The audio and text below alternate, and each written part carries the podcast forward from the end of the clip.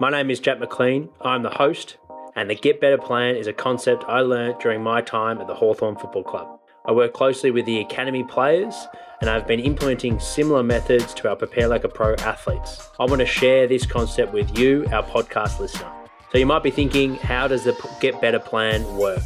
Well, each month we review and reflect each athlete's development and work out what is the bottleneck of their physical development, i.e., what is the one thing that is really letting down them to play at their best potential week after week. From there, we pick one lifestyle focus, for example, getting to sleep by 10 pm, five days a week, and a physical focus, for example, bringing max effort to the key lifts in their gym program. From there, each athlete join me live every week at 5 pm Sundays, and I present on a certain topic. The athletes journal their learnings and implementations and reflect each week on what worked and what didn't for their Get Better plan. These presentations are recorded for the athletes that missed the presentation, and I want to share some of the content to you, our wider podcast community. If you're new to the podcast, every week I interview leaders in the AFL and high performance industries live on our YouTube channel. We drop an inspiring and educational podcast every Tuesday and Friday, and on Sundays I host a live Instagram Q&A answering all questions that were sent to us via direct message or email through to us. So if you're struggling with increasing your muscle mass, lowering your 2K time trial, or perhaps struggling with improving your 20 meter speed time, send through your questions to our Instagram or email us at jack at preparelikeapro.com. Let's get into today's episode.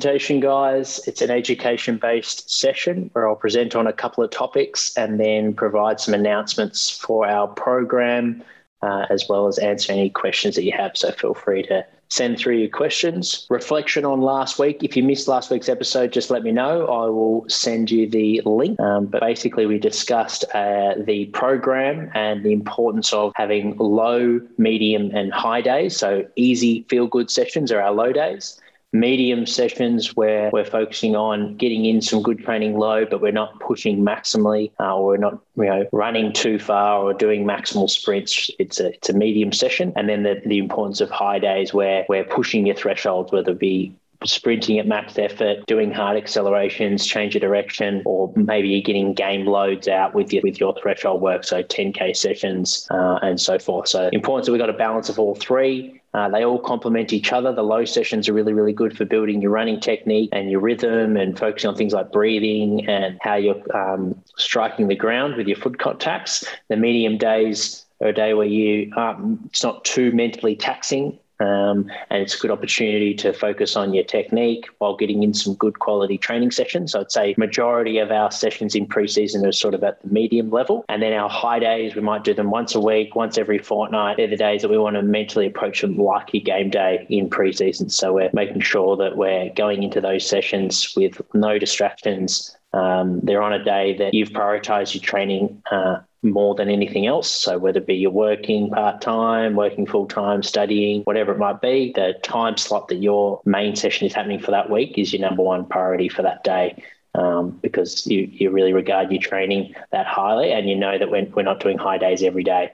Um, this also allows the body to adequately recover and handle those high training days. So we don't want to be training maximally every day because it's not sustainable. And what ends up happening is you, all your sessions end up becoming medium days anyway. We never actually get low sessions or we never really get the high sessions. You end up just doing moderation the whole time, um, which doesn't allow you to improve your qualities as well as a balanced approach where we have low days, deliberate, easy, feel good days where you leave feeling like you've got more left in the tank, some moderate sessions where we do most of our sessions, and then those high sessions really, really push yourself and see what you can do that day. The other thing that we, the other topic that we uh, presented on was your 2K time trial and understanding what type of athlete you are. Uh, you're more a power based athlete um, that might not do so well with going out hard for your first lap and trying to hold on with your more grinders, aerobic based athletes. Um, so for you, for the power based athletes, you're probably going to do better by um, starting quite easy and making sure that every lap is a little bit quicker. So you've got room left in the tank to finish your last lap being your fastest lap. So you're timing your run, so to speak. And then the aerobic athletes, the opposite guys, the guys that love long distance running, uh, and you've got a good tank. for you, you might not have the speed of the power athletes. So you'll do better at going out relatively hard and holding on uh, for the first. So every lap counts, and you want to make sure you're, working just underneath your max effort uh, for all the laps because you've got good confidence in your ability to repeat that intensity. All right, so understanding where you sit with the with that is really, really important to be able to get the best result. Uh, and at this time of year, it's good to practice if you're not sure which type of athlete you are. Footballers are commonly somewhere in the middle. You know, they're not quite 100 meter sprinters and they're not quite marathon runners. They're somewhere sitting in the middle, 400, 800 teams seems to be the, the type of running that you, do, you tend to improve if you're comparing to a track and field athlete. So you are a bit of a mix, but more often than not, you'll find that when there's time to do sprinting in with the team, uh, you might be uh, stronger with the sprints, but when it's time to do those 1K efforts, you might be not as strong. So that would be an indicator that you're more power based athlete. And then for those that do really, really well with the longer efforts, but um, struggle with the short, high intensity efforts, then you'd be typically more an aerobic based athlete. So understanding where your genetics are and um, what you prefer to do um, are probably things indicators of where you are more naturally and what where your strengths lie. Um, and that's the strategy you want going into to game day to make sure you get the best performance. This is a visual that we'll look at over the pre-season. Uh, it's to just a nice visual to, to indicate how it is a, a long road throughout the pre-season and the season campaign. So really important that we think of it like a, a long distance effort. Uh, it's not about quick wins, it's about preparing yourself for, for wins later on. Uh, the top of the mountain would be September of a footy campaign. And right now we're right at the start, uh, just climbing the mountain. So we're all about preparing ourselves for those future wins when we want to win, which is number one, getting your team into top four so you can perform well in finals, and then ultimately trying to give yourself uh, that best chance to make grand final uh, and that's making sure that we're timing our run. Um, we're, we're in good peak fitness where we need to be, which is at the end of the year. Um, and we're a long way away from that. So it's a matter of getting small steps, learning some things, experimenting with some things this time of year, finding out what works for you. Um, what's your best form of recovery? Where so in season you can find that routine, and you've got a few different options. So if it was a contested game and your body's really sore from the crash and bash, you know that ice baths might be really effective for reducing your swelling and re- reducing inflammation from those big hits.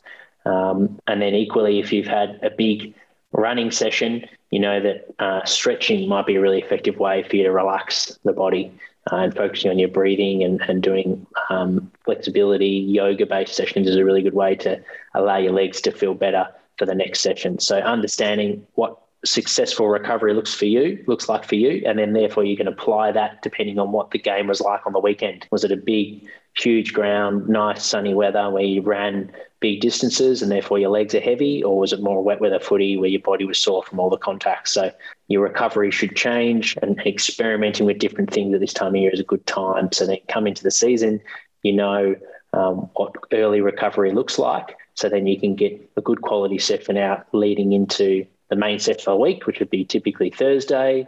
What does it look like for Thursday? How are you hydrating? How are you eating on that day to fuel your training to ensure that you get good preparation for that week's training session?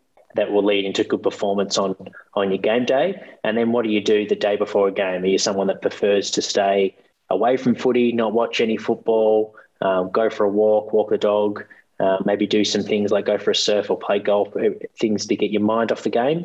Uh, or are you someone that likes to go for a bit of a run, use your body?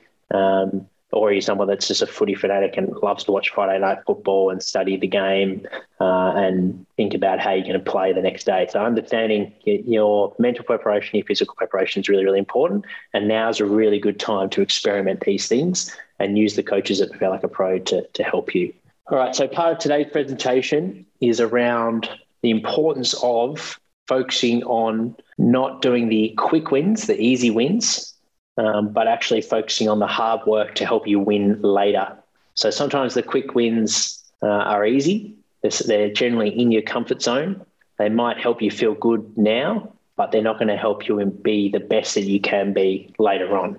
Right. And a good quote from Muhammad Ali would be I hated every minute of training, but I said, don't quit, suffer now, and live the rest of your life as a champion. So that's a good quote relevant to this topic. where although he didn't love training because he was pushing himself and working himself um, so hard, but he was doing it to allow himself to live the rest of his life as a champion. He was looking after his future self. And that's what hard work looks like. So people talk about hard work all the time. Um, and in fact, our recent podcast with Hal Masterton, who's a, a rugby strength and conditioning coach, he talked about this. The Melbourne Storm athletes were big on, where it's doing the things that you don't want to do at the time, but you know that they're important to you. They know you know that they're valuable to your development. Uh, and once you understand what's relevant to you, whether that feels good or not, the emotions that come with that should be irrelevant. It's just doing the best that you can on that day, and that's what hard work is. Um, and that's what we want to try and focus on: is first understanding what's important to you to better your strengths, but also to better your, your weaknesses. And once you understand those things, it's doing them consistently over time. So in the future, you're better at those activities.